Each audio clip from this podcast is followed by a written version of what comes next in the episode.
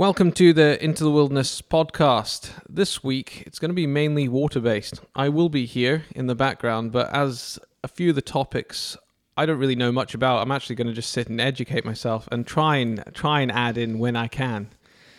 We're going to be joined in the studio by two guests. One is a fisheries scientist, and the other is the chairman of the Esk Rivers and Fisheries Trust. Topics for discussion will include freshwater mussels, the Atlantic salmon, we're also going to touch on catch and release, biodiversity. Beavers are going to get a mention. Um, trawlers, signal crayfish, you name it, we're going to talk about it. And in particular, at the end, we're going to discuss the, the wild fisheries review, which is a really important part of our, our river system's future in Scotland in particular. This podcast is brought to you by the Scottish Association for Country Sports. And if you want to keep up to date with what they've been up to uh, at any point in time, the best place for that is to check out their Facebook page where you'll get daily updates on the latest news and what the team has been up to.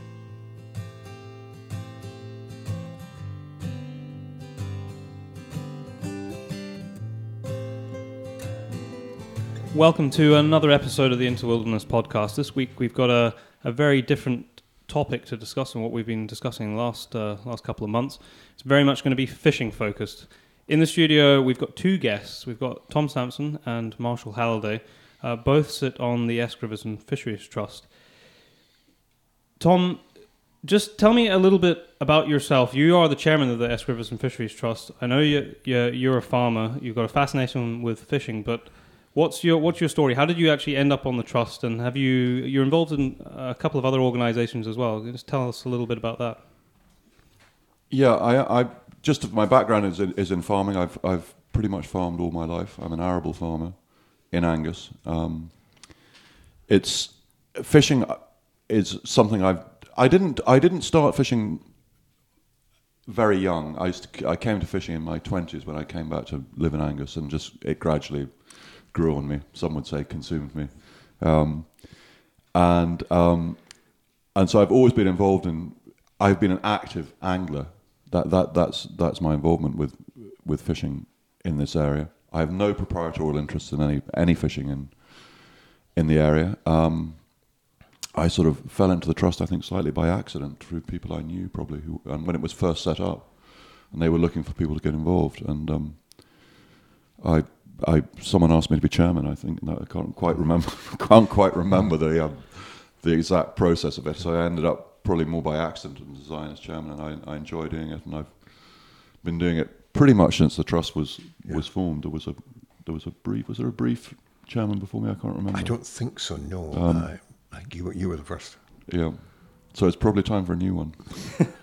and the, the, the fishing that I mean, you you have a, a fascination with fishing. I know actually previous conversations with you, you, you really do have a thing about eels. Actually, what what, what is ha- how did, where did that come from? I have a I, I on the on the smallest of the of the rivers in our area, the, the Lunan. I, I have an old I have an old watermill which is um has an old eel trap in it, and um, we've always caught eels in it, and um, so that's that's always been my interest in eels. So there was it used to be quite a you know there was a commercial side to it we caught them enough. But now the catches are down, and we just, in fact, this year we haven't fished it at all. It's the first year we haven't fished it at all for a long time.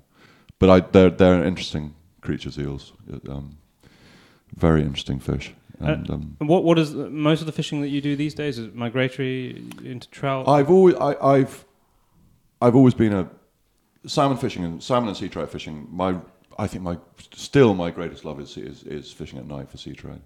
Um, but I'm more and more drawn, drawn to trout fishing. I, I wouldn't say I'm giving up fishing for salmon, and uh, and um, I certainly when the opportunity arises, but I don't seek it out as much as I used to. But I do now start to. I, I really enjoy trout fishing now. Um, and Marshall, your your background, you, come from a, a, very different different background, and I, I, as I was saying to you actually before we started recording, I don't really know exactly how you, you got to, to where you are today, but to just give us a, a, little bit of background how you started. Well, it really started from a childhood interest and almost passion in fishing.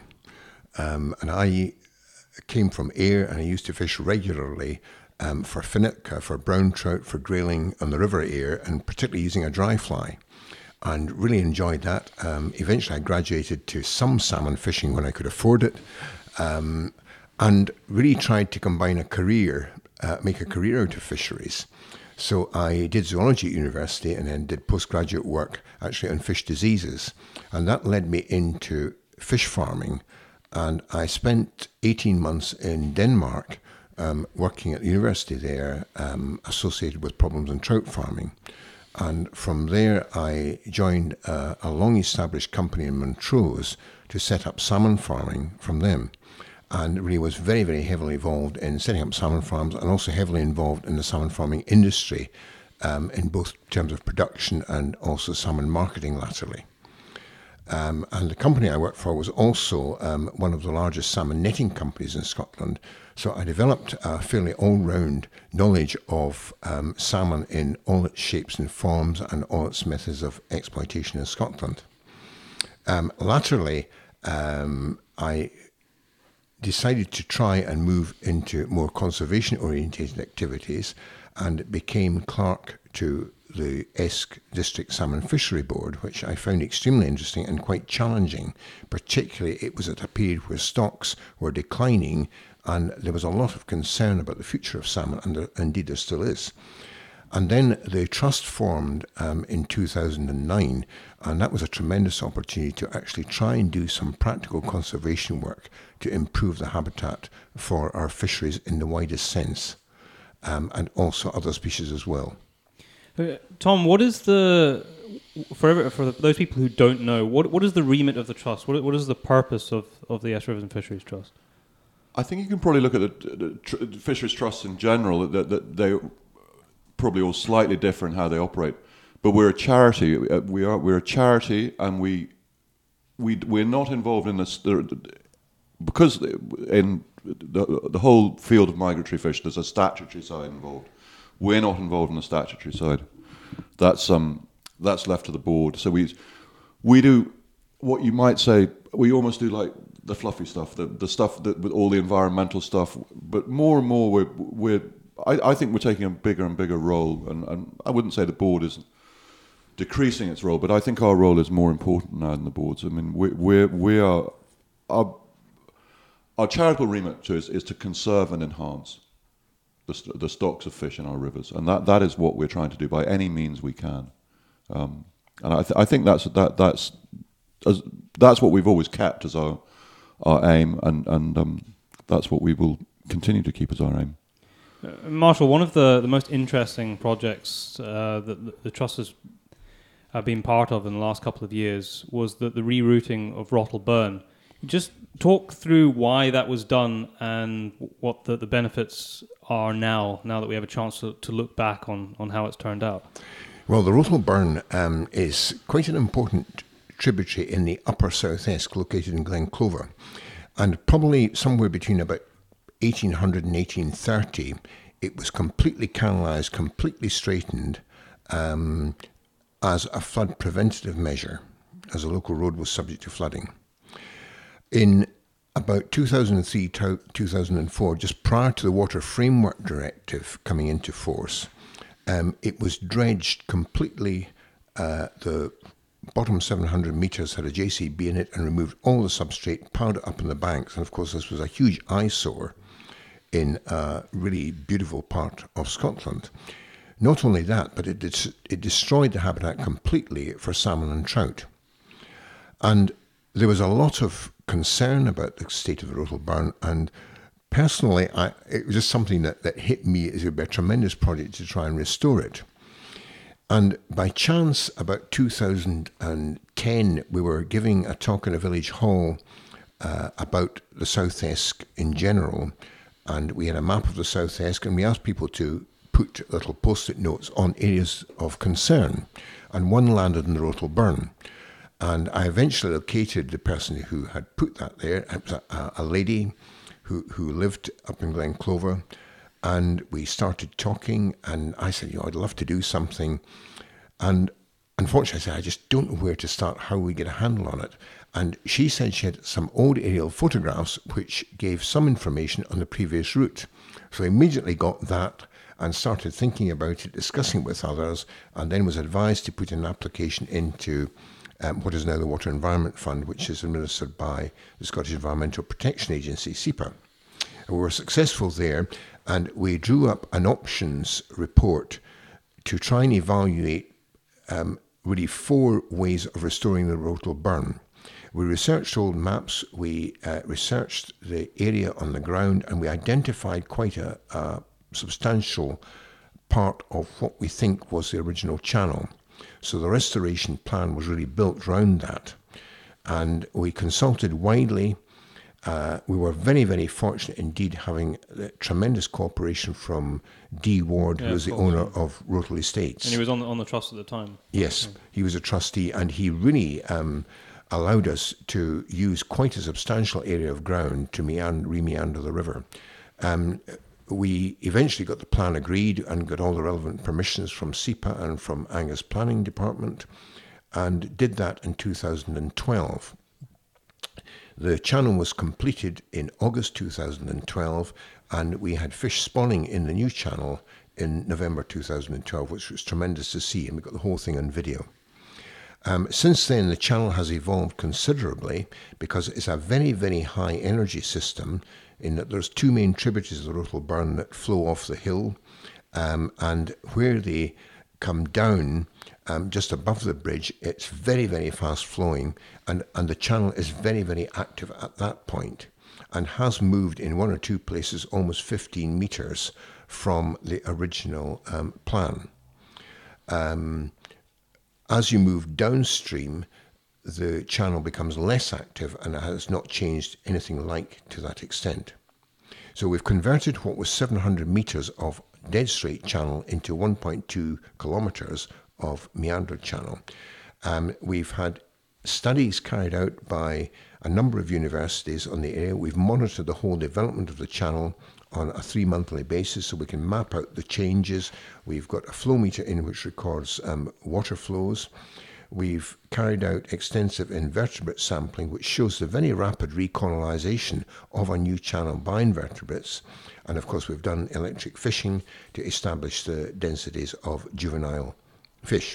One of the problems with the old channel was the fact that it had developed into quite a reasonable spawning channel with, with good um, supplies of gravel and spawning substrate, but there was no habitat for um, fish to develop and to establish territories. So the first major spate basically washed all the juvenile fish out the burn, and you never got anything beyond really not plus, and just an occasional one plus parr. It's a one year old parr.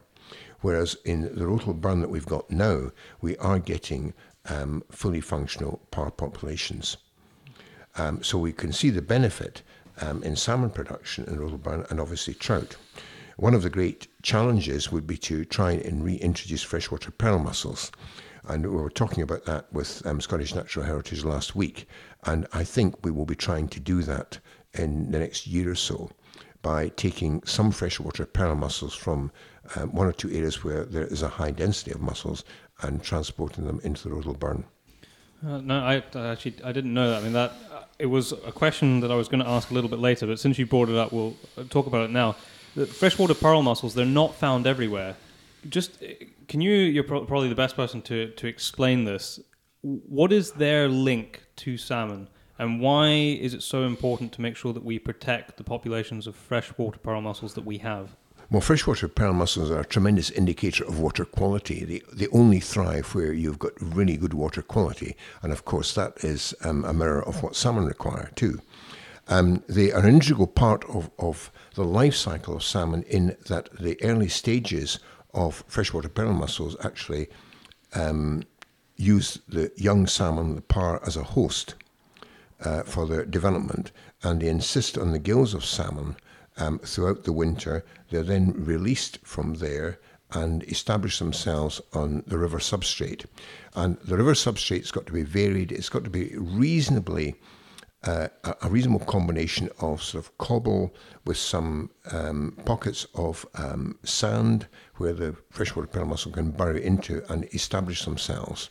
Um, it's got to have a reasonable flow regime so that obviously it's stable and the substrate doesn't get washed out. And perhaps we can talk about the problem of high flows um, in, in another point. But the freshwater mussel, pearl mussel is an iconic species from Scotland. It um, has the um, accolade of being the only invertebrate that actually has caused uh, an invasion of a country. In that it's um, stated that Julius Caesar was very, very fond of freshwater pearl mussels, both to eat and also the pearls that they generate. And that was one of the facts that motivated him moving north into Scotland. Well, there you so go. it's a tremendous history. His, historical information as well as what's going on currently. Um, Tom, I, I, seem to remember not that long ago there was a bit of a problem with poaching of freshwater pearl mussels. I, I'm, I'm not sure if your memory is any better than mine, but it certainly has occurred in our locality in, in the recent years. I think, I think there have been instances of, of, of people a, free for all on, on freshwater pearl mussels. I, th- I believe that if, if, if you go back and, and, and look at the, the original skilled freshwater pearl mussels, they could. And Marshall can be right on this, yeah. but they could open the pearl. They could open freshwater pearl mussels without killing them. Is that or I'm is that not, not sure. I think that's maybe a is. A yeah, I think so. And think, um, there, there, have been. I mean, I I don't think now there's much of a problem with that I'm aware, but there's there's anecdotal evidence in yes. the past that, that, that people just randomly coming in and, and opening up whole beds yeah. of freshwater yeah. pearl mussels and and basically killing them. Yeah, yeah that's there has been the odd incident reported on the South Esk over the last couple of years, but it tends to be fairly isolated. Well, I mean that, that's good. And I suppose that the point that anyone should be aware of is that they are protected, and if they do mm. see open mussels in the river and it looks like it's you know been because of poaching, then being pillaged, who, who, would you report that to, Marshall? Um, you would be best to report it to Wildlife Crime Unit in the mm. police in the first instance. But I mean, obviously, report to the fishery board, and we can pass it on. Mm-hmm. Uh, Tom, that that is just one project of many that the the trust has been uh, part of and instigated in the last couple of years. What what other big projects that people might not be aware of have, have been undertaken? Most of our big we're, we're we've been involved in, in some small we have not some small barrier removal projects in mainly in smaller burns, not in not in the main main river. Um, we've got obviously got an interest in what happens in the Morphie Dyke, but that's on the North Esk. Um, but that's uh, probably at the moment too big a too big a project for us to be involved in, and there are other issues involved with it. Um, we've got a lot of on, ongoing projects. They tend to be on the smaller. We've done a lot more work in the south on the South Esk, really. I think we perceive of, of, the rivers in our area. We perceive that the South Esk there are more problems involved in the South Esk I mean, the, the North Esk is. We would love to do more projects in the in the North Esk, but there are probably less problems. I think it's fair to say. Um, and, the, and the South Esk is is a more fertile ground for us finding projects. We've got two potentials, quite big projects, uh, both in conjunction with SEPA on the on the the low, two of the lower tributaries of the South Esk, the Pow and the Melgund. Um, and it's much more difficult for us in the long term to to manage and get get projects off the ground in lowland arable situ- in lowland arable farmland because you're dealing with the nature of any project. We're probably talking about taking some land out out of production, and you're obviously dealing with a much higher value land value in those areas. So people are, and, and naturally the farmers, landowners, whoever, are naturally going to be much more reluctant to give up land to an environmental project.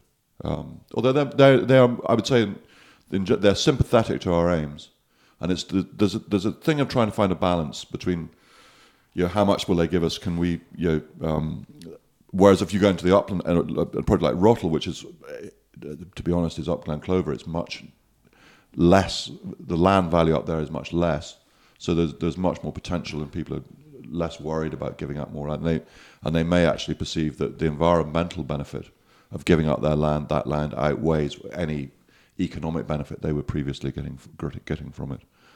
So it's mainly that we've we've always, as a trust, we you know, a lot of trust to a lot of science, and that's for them to do. We are uh, definitely uh, we are pro, our aim is to deliver projects on the ground. Any project that we can deliver to help the fish in our rivers, that that is our aim. I mean, the, the um, trust has built a, a, couple of fish passes in the last few years. Uh, Do, do you have any numbers of how many miles of river we've opened up? I, I should have really looked this up before the podcast, but it must be quite substantial now. Certainly on on the POW system, um, above where we put in the fish pass, I think there's about 30 kilometres of river above that because the, the POW divides into eight tributaries, um, not all of which will be able to sustain salmon population, but certainly um, there is opportunity for salmon spawning above the fish pass, and of course you've got you've got good populations of trout. So, I mean, in terms of the simple things that uh, people could do if they're walking, you know, walking around, the, the, there's lots of small rivers that run into bigger rivers that are that are tributaries of major systems that, like the South Esk.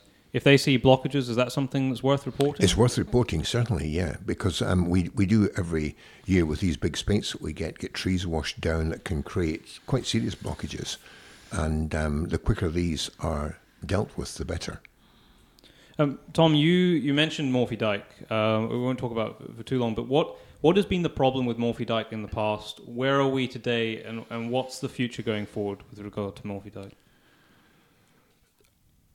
I, I can't give you the exact historical, but Morphie Dyke is, is a major obstruction on on the or in, in its full form, but it is obviously now breached.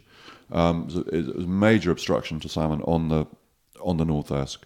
Um, there are lots of historical reasons why it's there, and there was there were good, valid reasons why it was there for other economic benefits other than fishing. In the, I'm sure in the in the going back into history, it now serves absolutely no purpose um, to any industry or other other um, economic activity.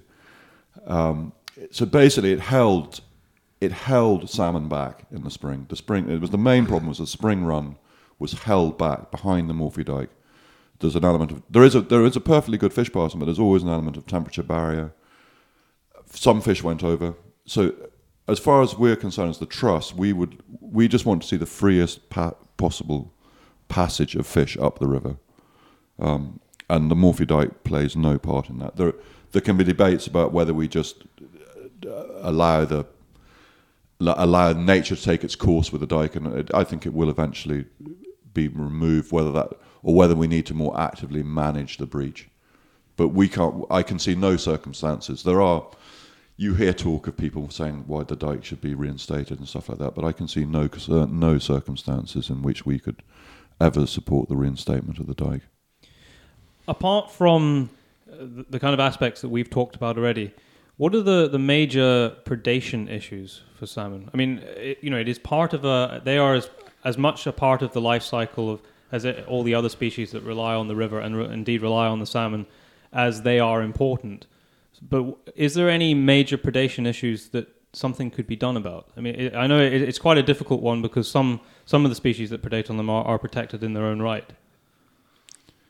I think most of the species that predate on the most protected, protected in their own right, which is a, a there there there is a, a predation is an issue and um, I, I, think you've got to look at this from both sides because the the the anglers um, would obviously and the fishery owners would obviously like to see the least possible predation on that. So you've got you've got sawbill ducks in the river, cormorants, mergansers, goosanders.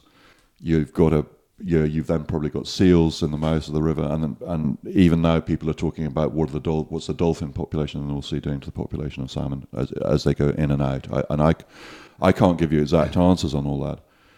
But I think you do have to look at it from another point of view, and that the the the wildlife lobby, whatever, is is strong. They're not going to go away. I mean, I think it's unrealistic to expect that we can um, we can just say, well, we don't like predation. We will, um, you know, take means to to um, get rid of the predators. That, that in in the real world, that is not going to happen.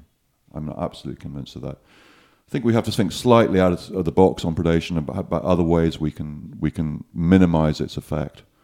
Um, in an ideal world, you have a balanced system, and there are there are you know the predators take their share. There's enough for everyone to take their share. The argument I think is whether at the moment whether the, the, the, the with a decline, I think we have to do talk about a decline, particularly in Atlantic salmon whether the predators are taking more than their share. And it's a very thorny issue about how you reduce that level of, of predation. I, I without because it does involve you know predating the predators. Yeah. You know, and, and that will that raises issues, a whole lot of other issues, and the wildlife lab, lobby is, is strong, and, and, and they've they've got their point of view, which is very valid. Uh, and of course, um, off the coast of Aberdeen, we have one of the largest pods of dolphins in Europe. So, I mean, Marshall, from a scientific viewpoint, leaving everything else aside, just looking at, at the numbers, I mean, what, is, what, what story does that tell? Should we be doing more to control um, the species that are predating on salmon, or you know, as humans, we always have interfered, if you want to call uh, call it that, or certainly it's very much the case that a lot of the a lot of what we do is part of a management plan. You know, we, we spend a lot of time on these podcasts talking about management plans with regard to, to deer. That, that comes up quite a lot. A lot. We've had a lot of stalkers on the podcast. Managing a species which is only in our river system for a relatively short period of time compared to its life cycle is very difficult, and we can only really affect a, quite a small part of that. Is it the case that we should be doing more to uh, against predation on on salmon, or is the problem actually somewhere else? Well, I think predation is, is a natural phenomenon in all biological systems, and biological systems have evolved to deal with that, such that there is survival of the predator and prey species.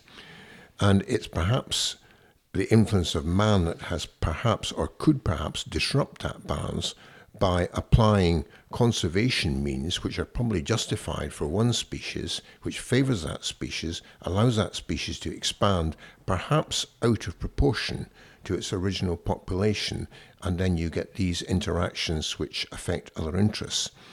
And you're absolutely right saying that the the situation art- is largely artificial because of conservation means, and therefore there should be sensible management regimes. But you then come up against, as Thomas said, the very, very uh, powerful wildlife interests. And, you know, thank goodness we've got powerful wildlife interests to conserve our wildlife in Scotland. Um, but, and you have to try and get a way forward that suits everyone. And certainly, um, with regard to seals, it's very difficult. I don't personally believe that seals are, as a, as a population, are major predators of salmon. I think you do get the odd rogue seal, um, which will take salmon, and indeed you see that if you go down on a summer's evening in Montrose Bay, you will see an odd seal um, taking, taking a fish.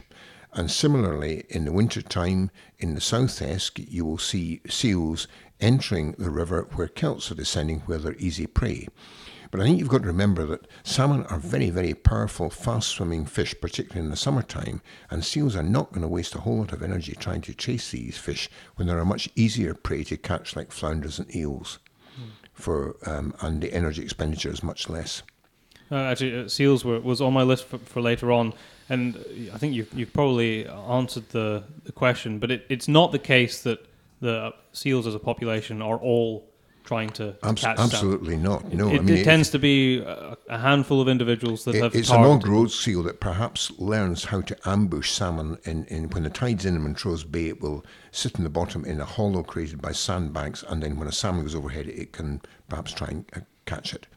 But I mean, the Sea Mammal Research Unit have tracked seals, and the majority of seals um, will go well out to sea to feed, and they feed on the bottom.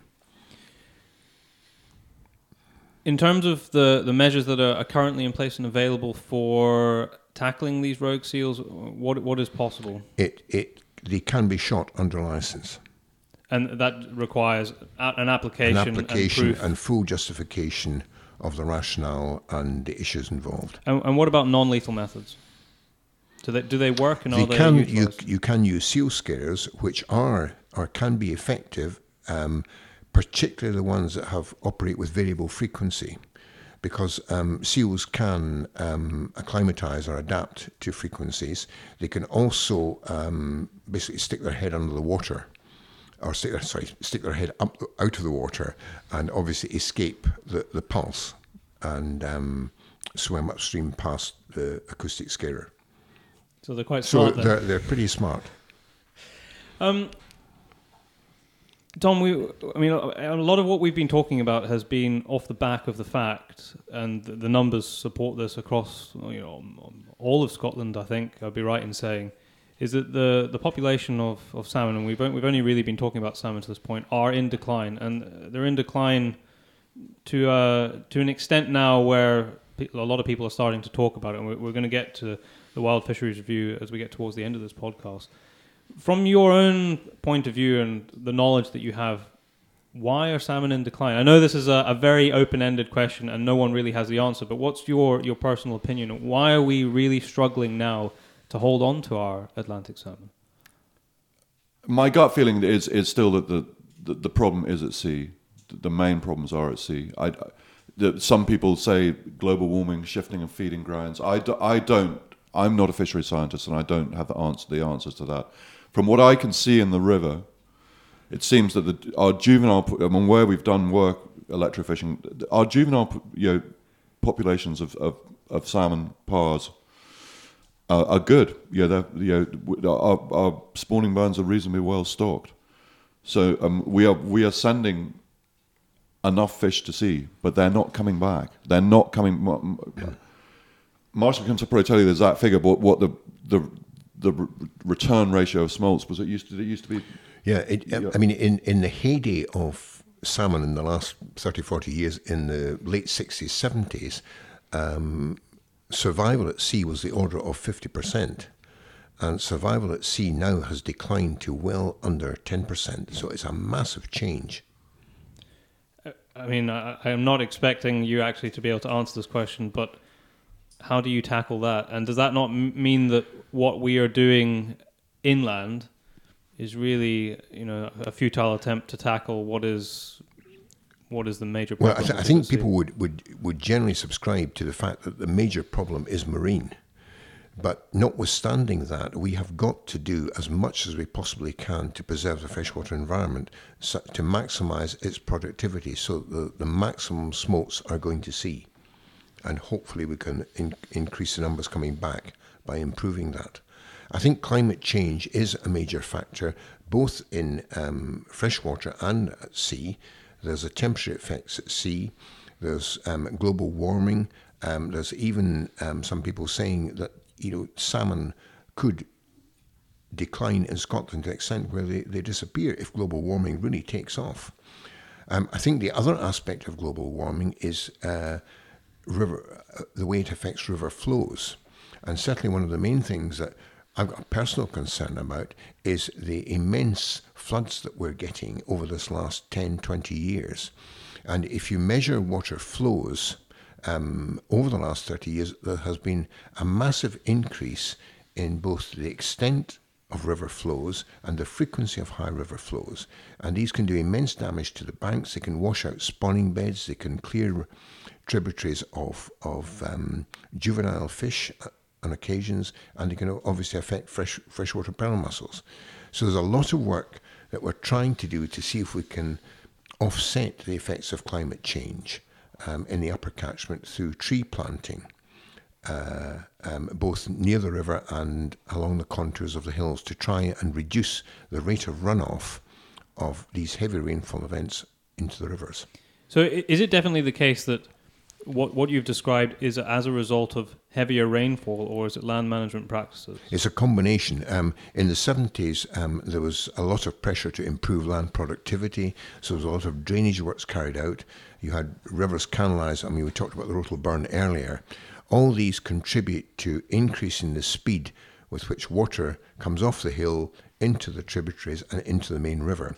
And 30, 40 years ago, the pattern of river flow was that there would be a, a gen- in a heavy rainfall event, there would be a gentle rise um, over a, a, day or two, um, and then the river would hold that level for a few days and then gentle decline.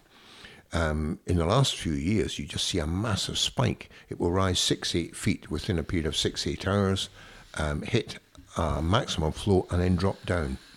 And this is in no one's interest um, if you can prolong that runoff, you get much better angling conditions. Um, it's better for the river. It's better for all stakeholders, less flooding, etc. So there's a, a it, it's one of these projects that we're involved in that has uh, immense benefits in terms of flooding, the environment, uh, and wildlife uh, as a whole.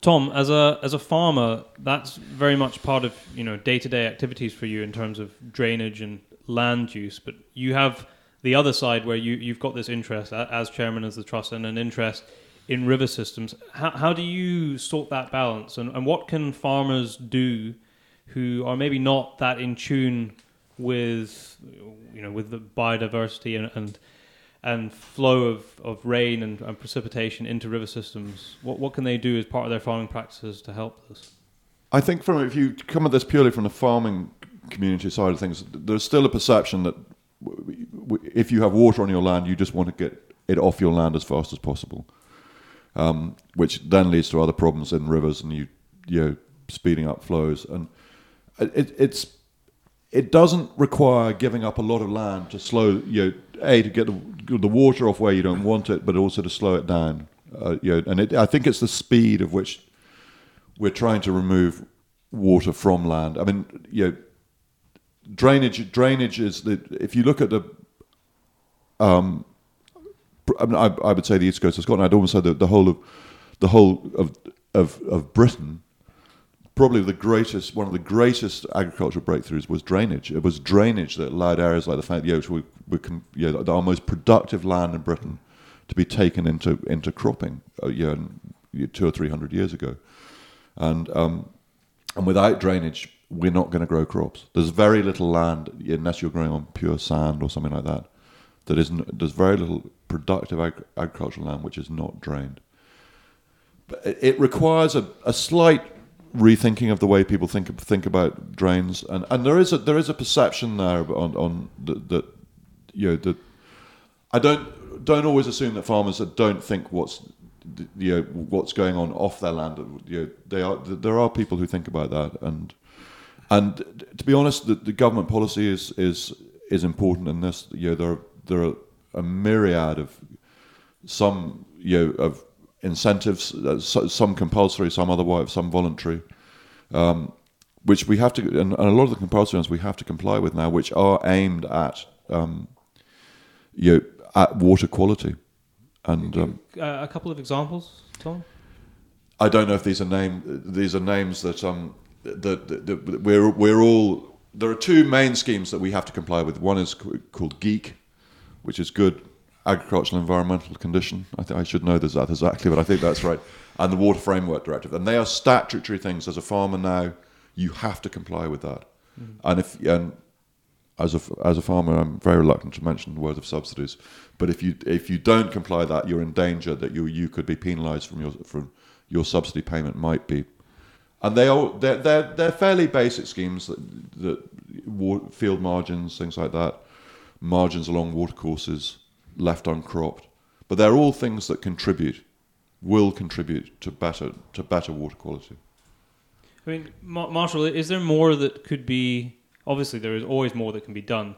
But is there something that is uh, an easy fix that's not being done right now that you would like to see, uh, you know, undertaken by, by government maybe, with regard to, to water quality in agriculture?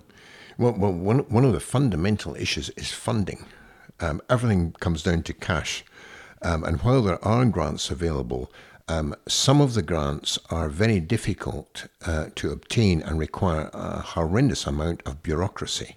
And if we could cut through that and make the whole application process much simpler, it would be only to the benefit of the environment.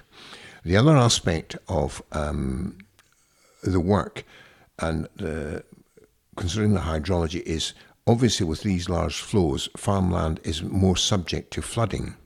And again, one of our um, asp- one of the ways we try and tackle this is by speaking to farmers, understanding what's going on in the land, and trying to offer solutions to flooding, which at the same time benefits the river. So we're always trying to work with farmers so that they have got to see a benefit um, of the work that we do, because we cannot expect farmers to give up high-valued agricultural land just purely so that we can, if you like, have some fun and remeander the river in the hope that we uh, can improve things for salmon. Yeah, I mean, I, everything has to be in balance, and uh, you know, everyone mm. has to see some sort of benefit of it. And it has to fit into the the framework of what, what mm. what's of, of most mm. benefit to everything around us. But I, I suppose it, it is a really hard it is a hard balance to achieve. Yes, it, it's it, it's brought home to us in some of the projects we do, particularly the forestry projects in Glen Clova. We formed a steering group which has all the interests in it, and it's quite uh, amazing the number of interests that you've got included. Um, one of the important ones up in Glen Clova is actually the Royal Society for the Protection of Birds. Okay. Because the um, floodplain has got tremendous populations of waders which are in decline in Scotland. And again, RSPB rightly are concerned about their status. Um, they bring a lot of pleasure to people. You get a lot of people watching birds up in that area. And they do not want trees because the trees host predators which will knock off the, the wader population. So you've got to take that into account. And then if you move slightly upland into the hills, you're into the grouse moors. And again, you have the same argument. People don't want trees there because you, you can increase the predation in grouse. So you've got to be aware of all these issues, um, all the other priorities and designations, and try and work with people to get a balanced way forward that, that does not adversely affect other interests. In terms of um, public perception of salmon, Tom, it's not something that if you ask the man on the street, you know, what species in our country do we have an issue with in terms of decline? Most people are not going to think of think of salmon, but they'll probably come up with you know a couple of bird bird species that we see in the news every second week. What is the reason? What do you think the reason for that is, and what can we do to change that? Because in order to get the support to to help ensure that we don't lose a species, you do need the public on side so that you have the politicians on side and everything can, can push forward and, and that you you can get the funding on side for that.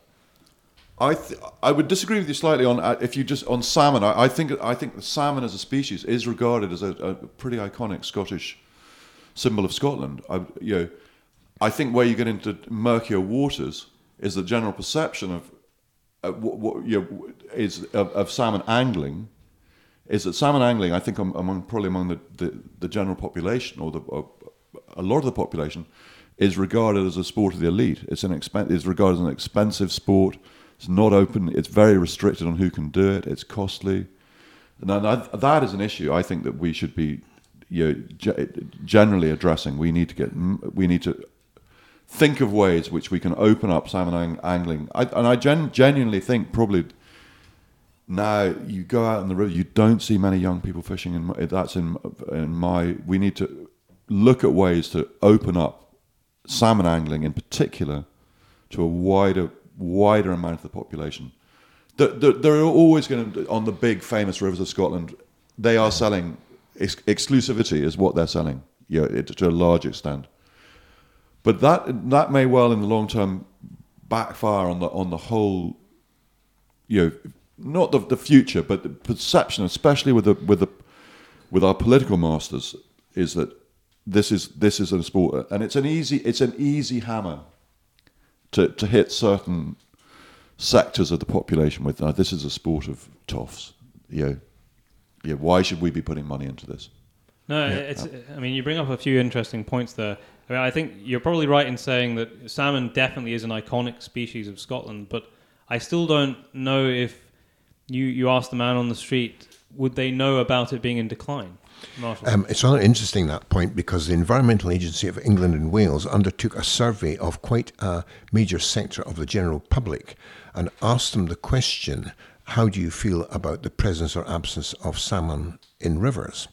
And they were quite surprised at the vast feel good factor that salmon um, generated amongst just general members of the public. And these were not non anglers. So the fact that you've got salmon in rivers is actually perceived by the public as a really good thing. And it increases the value considerably of salmon as a species, not just its sporting value, but its aesthetic value. Just the sheer presence of salmon is a great comfort to many people. No, I, I, I wouldn't have guessed that. And I it think it's wasn't quite a a research surprise, I knew. yeah. I think if you go up onto the you know in the autumn to the, up up the burn to the Loups on the North Esk, I mean, uh, if you go to a famous place where people can see salmon running, it's amazing the number of people who will go. Yeah, it's Most of them with nothing, no interest in angling whatsoever. They like to watch it though. yeah, Buchanty spout on the almond. Well, you, Yeah. you, you only need to just go to Edzell here, and there'll be people with cameras out Yeah. Uh, Yeah. watching the salmon run there. Do you think that those people who are watching the salmon jump are aware that there's actually a serious problem underfoot in terms of the, you know the longevity of the species? I mean, that's kind of what I was getting at, and I, I don't know if people really appreciate that. But if, you know, if you if you ask them No, about doubt- I hen I harriers, they do. uh, I doubt you know, everybody Yeah. hen harriers are in the news every every second week. Yeah. Um, salmon, it's very rare you hear anything about salmon. There, there has been a fair bit of publicity given to salmon and the adverse effect, particularly of fish farming in the west coast, on Okay, salmon that's, that is populations. true. Yeah. Um, so that has been a story that's generated a lot of coverage over the last 10, 15 years.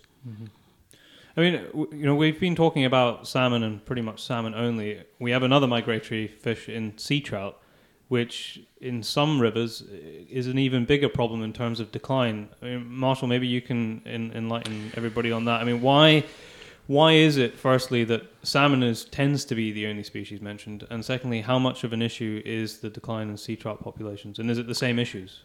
I, I think um, the fact that salmon are the overriding issue stems back to the legislation, which is all focused on salmon, but in the small print, um, salmon does include sea trout, but rather interestingly, not brown trout. And yet, sea trout and brown trout are the same species. So, sea trout is a migratory form. There are probably a number of issues in common um, in the decline of sea trout, but sea trout are a more inshore species uh, compared to salmon. They don't migrate to away out to Greenland, for example. They tend to forage around the coasts. Um, I think sea trout have been more affected by the decline in the condition of the upper tributaries and the smaller tributaries, which have been canalised uh, to a large, larger extent. Um, they require smaller gravel uh, to spawn in. That gravel probably again is less stable and is more affected by these heavy spikes that we mentioned. Um, there may well be other factors we just don't know about, um, which affects the proportion of trout in a stream which will migrate and therefore return as sea trout. Because again, as Tom said earlier, the juvenile populations of streams, both in terms of salmon and trout, are really quite reasonable in many situations.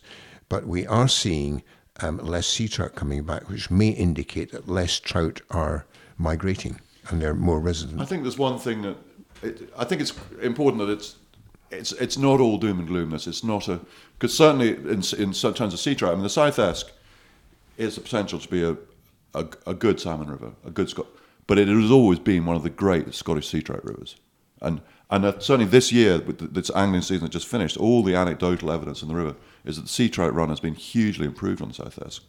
I mean, hopefully that's not just a one year phenomenon. But everyone, all the reports coming back from people fishing on the river, saying there's more sea trout in the South Esk this year than there's been, and uh, probably in the North Esk too. But I mean, the, the side trout is a far more important sea trout river, um, and everyone's you know feeling a bit, more bullish about the sea trout situation. And yeah, obviously we'd we need to see that trend, hope to see that trend over a few years. But it's not it's not all it's not all doom and gloom by any means on the on the sea trout and, and on the salmon front too. I mean, the North Esk still has a very good run of salmon in it. Very good run of salmon. You were talking earlier, Tom, about opening up, opening up salmon fishing, or uh, you know, fishing for mi- migratory species on on rivers across Scotland. And I can I can understand where, where you're coming from that point of view because if you've got more people involved and there's more people with an interest in it and, and an interest in protecting it. One of the measures that we've undertaken as anglers a lot in the last 10 years has been catch and release. How much do you think that that has benefited stemming the decline? And is it is it something that we should be enforcing 100% across all rivers in Scotland all of the time? All I would say, I, from a personal point of view, I am completely now committed to catch and release. I haven't killed a salmon for for quite a few years. I'm not in favour of any compulsory. I think it has to be a personal thing, and I, I would encourage anyone who fishes to, to if they catch someone to put them back. But I, I still think it's it's not something you can you should be legislating on. Um, maybe there is an argument for the spring on the spring fish, uh, the, the the rare spring run. As we say, we should be saying actually you just can't kill them. That's it. Because I mean, let's. The only known fact is a dead fish can't spawn. If you knock a fish on the head, it's not going to spawn. I can't tell you that that's going to save the river, but it can't do it any harm, and it must be putting a fish back. Must it's a no-brainer, isn't it? That it, that it's um that it must be do a slight amount of benefit. I can't tell you how much exact benefit it does. But against that, there are still people who want want to want to take a fish, and I wouldn't I wouldn't you know look down at my nose at them for that. You know, if they want, I, the one the one thing I think the days of people fishing and filling their freezer are gone, and that that I would you know I would um, speak to. State I would take exception to anyone doing that. I mean, there would be some people who say that if we if we really are in you know the state of certain, and we ha- we haven't really talked about it in this discussion, but there are certain parts of the year, certain parts of the of the migratory run which are um, more at risk in certain rivers than others. But should it be the case that maybe we just shouldn't fish for them? I mean, do you would it actually, if our interest is in preserving the stocks, should we not close the river? There will be some people who say that. I mean, I, I don't agree. I don't agree with that, but there will be some Um, people who will put that forward. I can see I can see the moral argument for that. I think the practical argument is is not so strong. I've got experience of a river in Ireland, which is you know I don't know if you know the, the, the Irish situation. A lot of rivers were closed. They said there are just not enough fish in these rivers. We're closing them. You know, the, there's a river I know well in Ireland in Donegal, which is closed, is still closed, and it just fell off. A, I mean, that it has fallen off a cliff because if you if you if you remove effectively, if you close it, you remove. Know who's going to ma- who's going to want to manage a closed river. Who's going to want to do improvements in a closed in a, in a closed river. Yeah, there's no incentive. There's, there's no incentive, and then it becomes a free, yeah, and it f- quickly becomes a free for all. Uh, Marshall, um, with, with your conservation hat on, would you would you agree with that? Yes, I would. Yes, I, I think I think really it's it's so important to maintain the value of the river, and it's that value that generates the interest in improving it and trying to maintain it. So I think it's vital to try and keep rivers open at the same time where certain stocks are really seriously compromised, then there could be statutory measures to break these. But we, we have discussed this with a lot of anglers, and everyone um, says, look, a voluntary approach is the most successful one. Try to avoid legislation. I mean, and it is also the fact that there are there are a lot of clubs and associations that anglers are part of who are actually doing a lot of good and putting Indeed. a lot a lot back into the systems. Indeed. and uh, I think that probably a lot of that go, goes quite unnoticed. Um, I wanted to touch on um, hydro schemes, m- miniature hydro schemes. We've got a couple in the in the Angus Glens. Marshall, I, I've actually I've had a chance to look at a couple of them. I understand how they work. There might be some perception that maybe they, they might do damage to in terms of habitat. I mean, what's your, what's your take on it? The hydro schemes are actually a good use of the resource, provided they're located in appropriate places. And certainly, the couple of hydro schemes up on the South Esk um, are absolutely fine. They're above the level to which salmon will ascend. There are populations of trout, but their effect is really minimal. And the flows that are abstracted um, are such that they maintain a, a reasonable flow in the burn, even under low water conditions.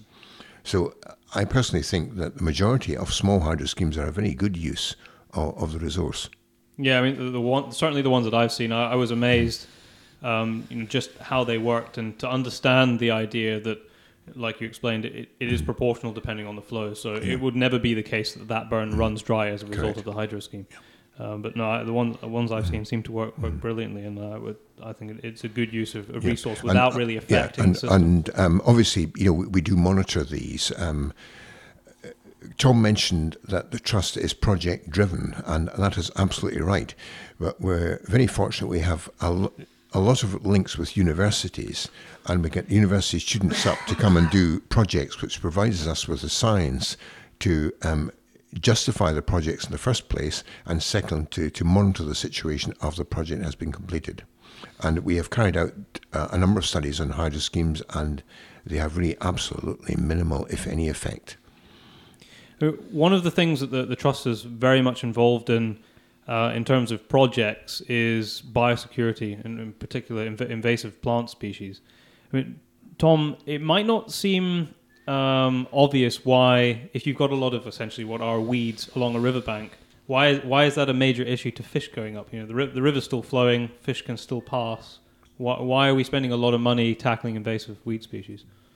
there are some there are some if you, yeah, there are some basic issues you know about water quality but there are also basic issues about anglers you know the, um, if you take the Burvey so the Japanese knotweed was so bad that people physically couldn't get to the river to fish over large stretches of it so that's you know um, I think that's a valid reason to, to get rid of it and um, giant hogweed again there's health issues there's there's you know Oh, Syria. I mean, Serious there, help, there was a, a Yeah, child yeah. not this year. I think Um, there was, I couldn't believe Yeah. Yeah. the, the No, severity yeah. of the burn. It's It's horrendous. phenomenal. Yeah. um,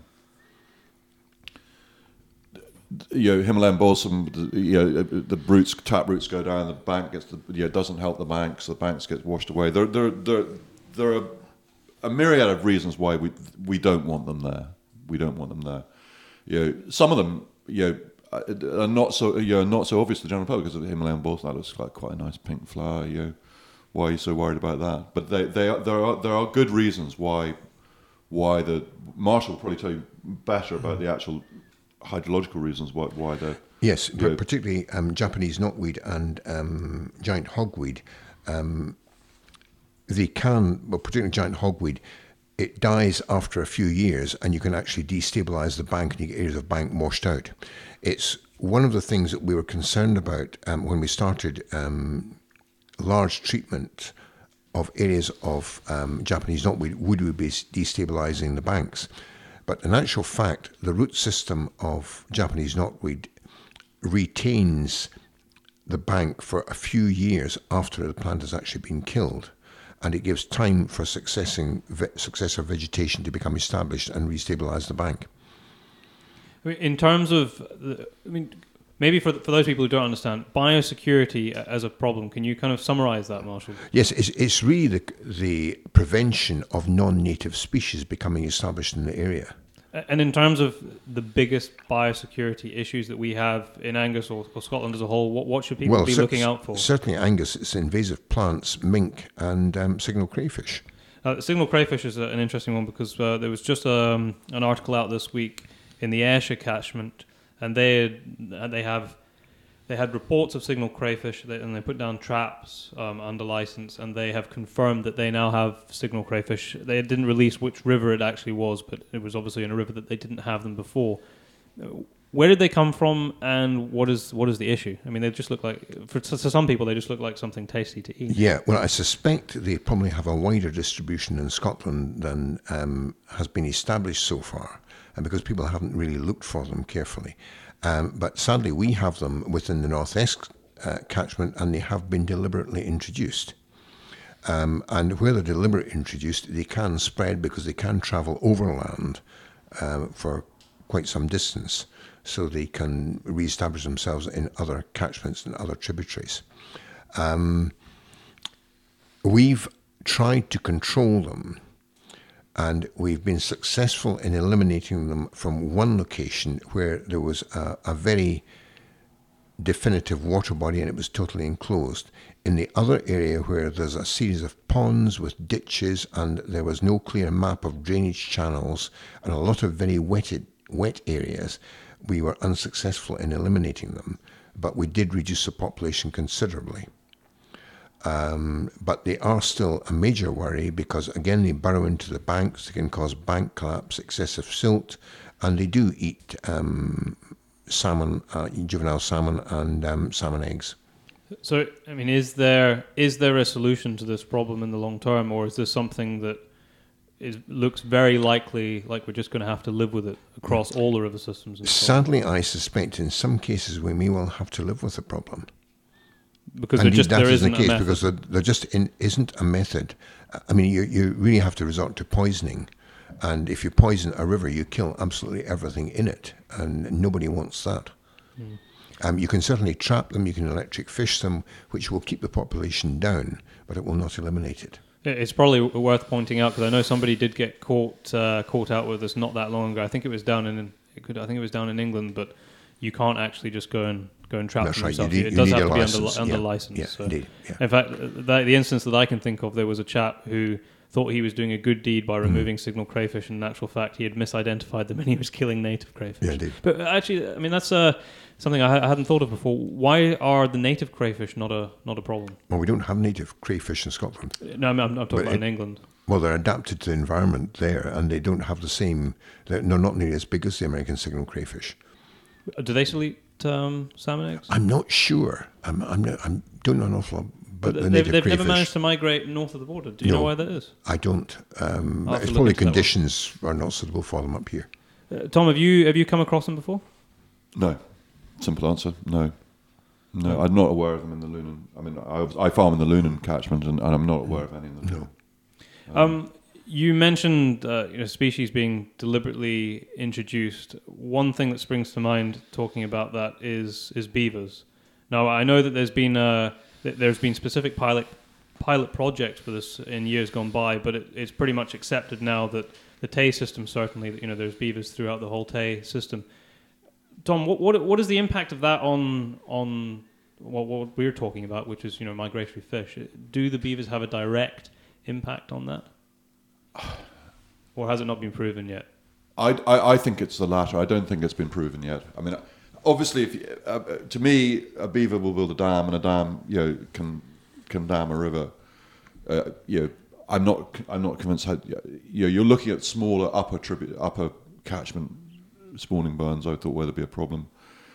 I mean, I think there are there are there are huge problems on in terms of agricultural drainage, and that's going to be a way bigger issue than as the thing goes forward than than blocking mig- migratory fishes. I think there are going to be you know, Other, other issues. Uh, other issues which will, will, will loom far larger than migratory fish in, in, in the whole beaver in the whole beaver thing. Um, I have to own up side that I was a trustee of the Scottish Wildlife Trust when they were when the first introdu- reintroductions were done. But I wasn't. In, f- I'm not. I'm not in favour of reintroductions, and I did fight a rather losing, well, a definitely losing corner against um against them being re- reintroduced. I mean, has it has it been was it proven now that there were um, beavers illegally introduced into some of the, the systems? I don't know whether I, th- I seem to remember something in a newspaper. I don't know if it was ever Yeah, proved. as far as I know, um, the beavers that have been intro- have been introduced into the Glamis area um, were illegally released, okay. And there's now a population of excess in excess of 150 beavers in that area. I mean, and is there being- expanding? Is there anything being done to control that, or is it not seen as a problem, Marshall? It's never been controlled. No. Um, There I has mean, been well, there has been some control going. on. It's not a Yeah. It's you. You are allowed to control them. I think. I think I think you're allowed to shoot. Yeah, my, Yes. my, my understanding Yes. is that because they are Because classed as an alien species yeah. at the moment, Yeah. Um, you can. But I wouldn't like to say you could just take your, your gun out if you're a firearms owner and go and shoot them. I think you'd probably best check with the police, make sure it's on your certificate. But Yeah. um, it's, it's an interesting one. I, th- I think. I think going ahead, what need what we need to be, you know, working, lobbying, talking to government about is is that if beavers are a reality, and I suspect they are, we're not going to get rid of them in Scotland. That, that we must be as fishery owners, landowners, farmers, we must be there must be adequately built into the system the that we can be in where they're any species can be in the wrong place. There, I'm sure there's a place for beavers in Scotland where they, they will do good and they will do enhance the environment. They will re-wet, but there there are plenty of places where they're going to be in the wrong place. And if they're in the wrong place, we must be allowed to control them. so we'll just have to watch if- this space for the moment, I suppose. Um, Um, one of the last things I, I wanted to talk about, uh, and I, I don't think we're actually going to come to a conclusion on this because I know it's still very much up in the air, is the, the wild fisheries review. Now, I know we discussed it in the trust uh, many months ago, and I actually couldn't make the last meeting, but I imagine it was discussed then as well. W- When that first came to light, it was going to be the case that e- every river would be evaluated in terms of its harvestable surplus, and we were going to bring in um, a tagging system much like they have in Ireland. That has changed a lot now. I mean, Marshall, you're probably uh, in the best place to kind of explain how that, that that's evolved. Maybe correct correct me from the, the original the Yes. original plan. I, th- I think the original plan, while it had many um, a, a lot of merit, it was perhaps overkill in terms of the angling side, in that rod caught fish in Scotland are not permitted to be sold, and therefore there was, is not the same need that these fish should be tagged. Whereas obviously the remaining netting stations will be subject in the, in the most recent consultation. The proposal is that they will be tagged, but anglers fish do not have to be t- tagged. As regards to quotas, um, that has been replaced by the rivers in Scotland being put into one of three categories. Um, category one, where current conservation measures are adequate and the stock fulfills um, or exceeds conservation limits.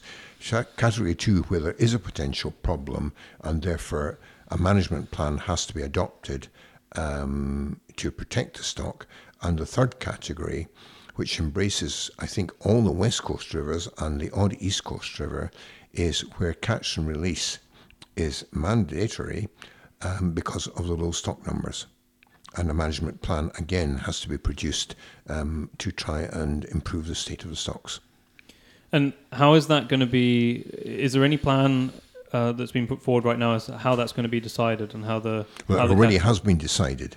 Um, the government have used um, such data as exists, and I have to stress there is a, a, a, distinct lack of data because there are very few fish counters in Scotland, um, but they had to use what's, what is available, um, recognising its imperfections to come up with a system which will no doubt be modified as more data is generated. And indeed, one of the functions of the Fisheries Review um, is to improve data collection and improve the research on salmon such that um, these categories can be refined. So, in terms of uh, f- from an angler's point of view, what does that what does that mean for them in our area, as, as an example? Well, uh, the North Esk is category one, so there's no change. The South Esk is category two, so we have to come up with a management plan, um, and that will recommend uh, to a greater or less extent some catch and release. Um, and in respect of the Bervie, uh, it is category three, and therefore is automatically no fish shall be killed in the Bervie. And and, And that's salmon there will be only. no no choice about that. There will be no choice about that. And I should say that um, this new legislation is is salmon only. It does not include sea trout. Why is that? Has that been deliberate? I think or- I think it's deliberate because, in a sense, n- not because they don't recognise the value or some of the problems facing sea trout, but just purely it's um, a lack of information on sea trout populations. But they have said that they will consider sea trout a management regime for sea trout in the near future.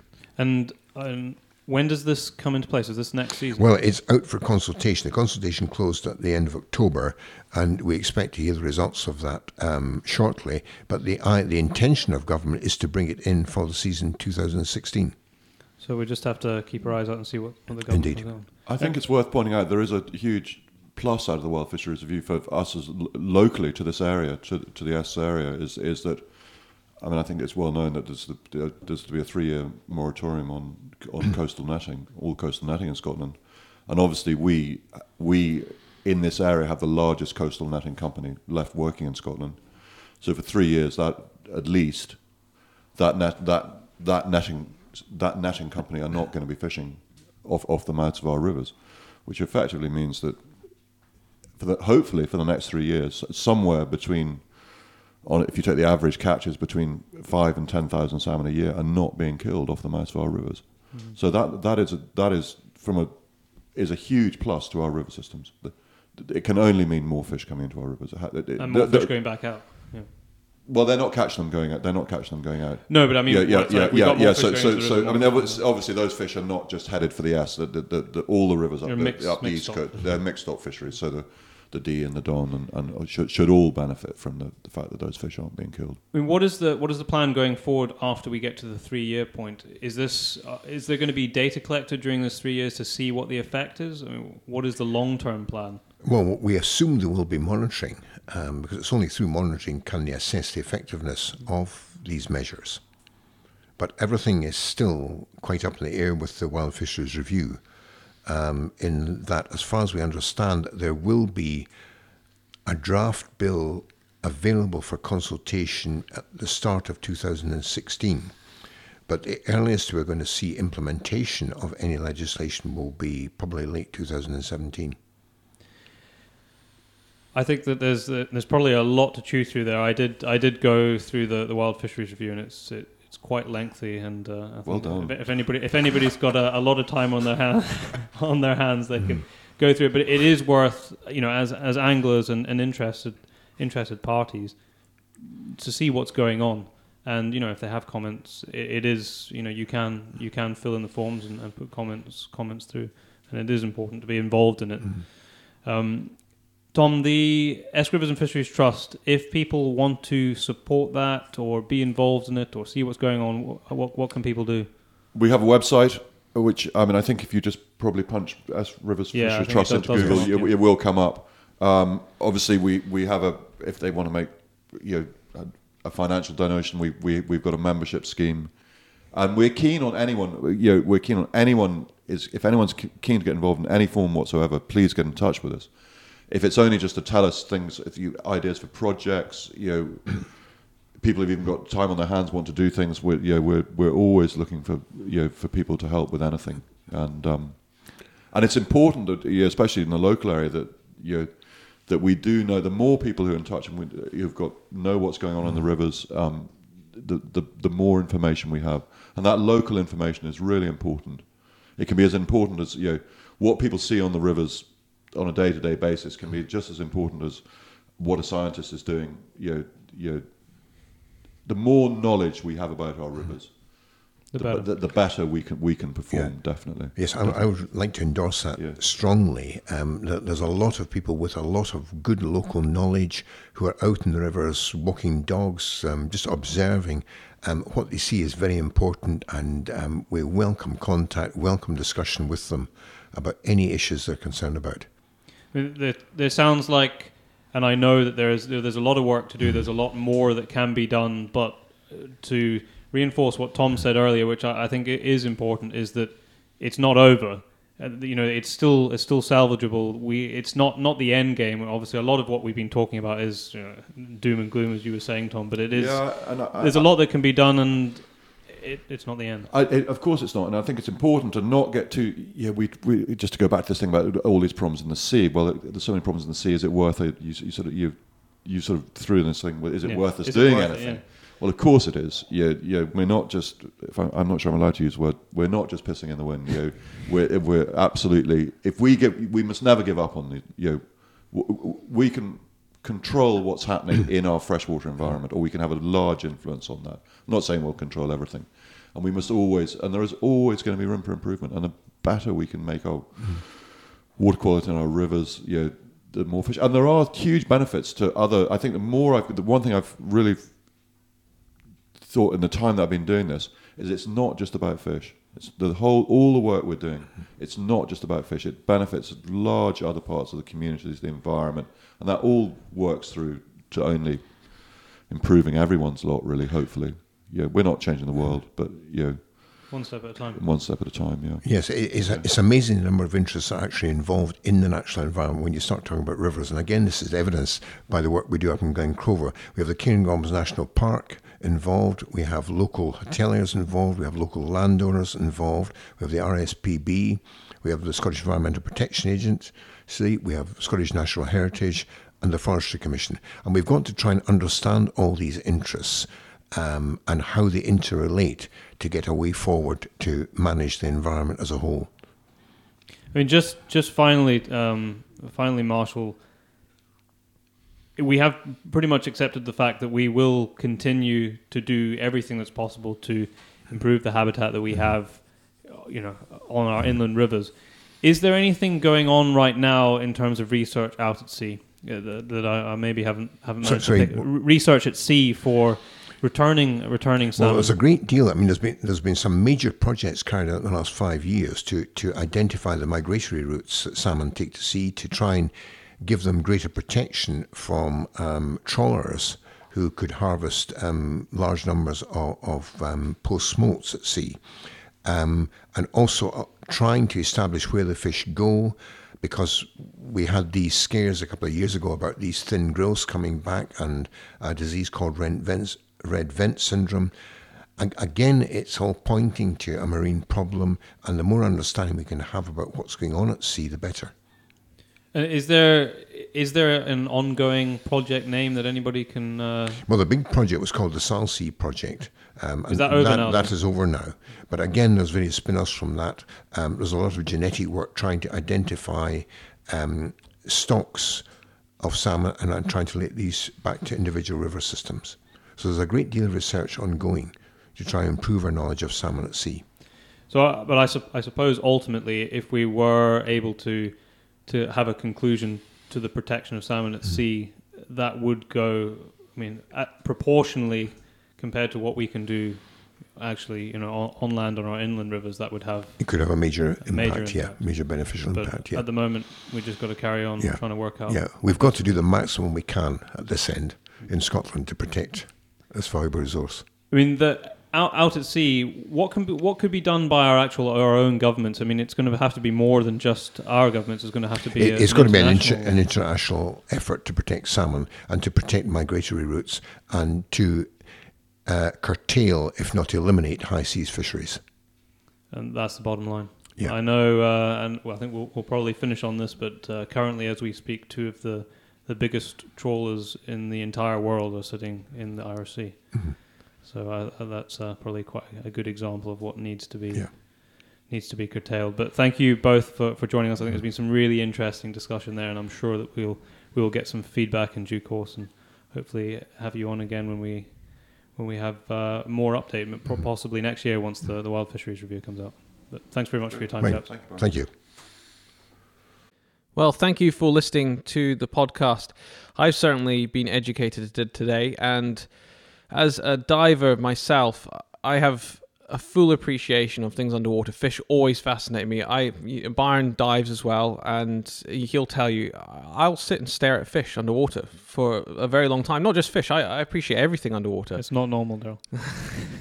but I mean, you you always uh, have told me stories of when you've been diving up up around Skye and the damage that has been done at sea Of dredging. of dredging. Yeah. Yeah, and I, I remember at the time that certainly made an impact, and you hadn't appreciated it before seeing it with your own eyes. No, and and it's it's a thing that because it's not seen, it's not talked about, and I guess I think people do care about it, but it's just not seen.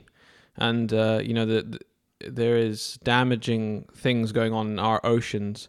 Um, But the awareness isn't there. the awareness isn't there. I think I think people do appreciate that there is stuff going on in our oceans, plastic bags, those kind of things. But there is practices going on in our oceans that, as a diver, I've seen firsthand, but it's not really talked about. Yeah, no, no. Pe- people need to uh, pay attention. I mean, the information is actually there. You do see it's in, in news items, but when you see something that might look of interest, it's worth spending that five ten minutes just to dig in a- dig into it a bit more, read the full article, and you know, read some of the documents that are out there. There's a lot of research going on. I mean, I mean, I mean, I'm talking when I've seen the damage. I'm talking about um, scallops um, here, and uh, when f- from diving on the west coast of Scotland, I now make a very, very conscious effort. If I go to a restaurant and I'm buying these things, I make sure it's hand dived, um, because the the damage that's done on a commercial scale is just well, it's, it's actually quite disgusting underwater. Yeah, no, it's all about it's all about education. If people can support the practices which are best practice, then it means that the, the things which are not good for our environment will will cease to exist because there'll be no, no demand for it. But thank you very much for listening. And the last few weeks of our podcast have done phenomenally well. So thank you very much for all the downloading that you've been doing on iTunes and Stitcher, um, as well as uh, listening on SoundCloud and YouTube as well. I mean, the, the response we've had in the last few weeks has actually been phenomenal, has- hasn't it, Brian? Yeah, no, it's been great, and uh, we really appreciate everybody who listens. And we would encourage you to check out uh, our social media feeds, um, Facebook. We're on Twitter as well. If you've got any questions, chuck them on there. Uh, we, we- will, we'll, yeah, we'll take into account anything that anybody has to say, and uh, we will, we'll hopefully try and bring it up in future podcasts. You, you can you can find um, this podcast on the Interwilderness Facebook page, or um, also on the Pace Productions UK Facebook uh, page, and it's all there in a library. You can download. Uh, I know on iTunes you can download previous podcasts as well. So, and we would encourage you to let someone know about this podcast. Tell someone, tell someone that you think would enjoy about it, and uh, yeah, no, I think that, that that's the challenge for, for the next two weeks is introduce this to somebody who isn't listening already, And- and, uh, even better if there's somebody who's actually not necessarily into shooting, into fishing. I mean, it's we hopefully design these in a way that it's informative and interesting, even if it's not a daily activity that you're you're taking part on in the countryside. Anybody who even just likes walking their dogs, you know, in in the countryside and country lanes, they should be able to take something from these discussions. Uh, and we've had a huge amount of people saying, you know, this is great for my morning commute and and stuff like that. So you know, and and it is available. Like I said before, it's available on iTunes. It's on Stitcher, which is an Android um, based service, which is also on Apple as well. It's on SoundCloud and it's on YouTube. Hit subscribe. If you subscribe, it, you get it a day early, basically, uh, when it's uh, released on iTunes and Stitcher. But thank you very much, everybody, for listening, and uh, we will meet you again in two weeks' time when we'll bring you another podcast. Thank you very much.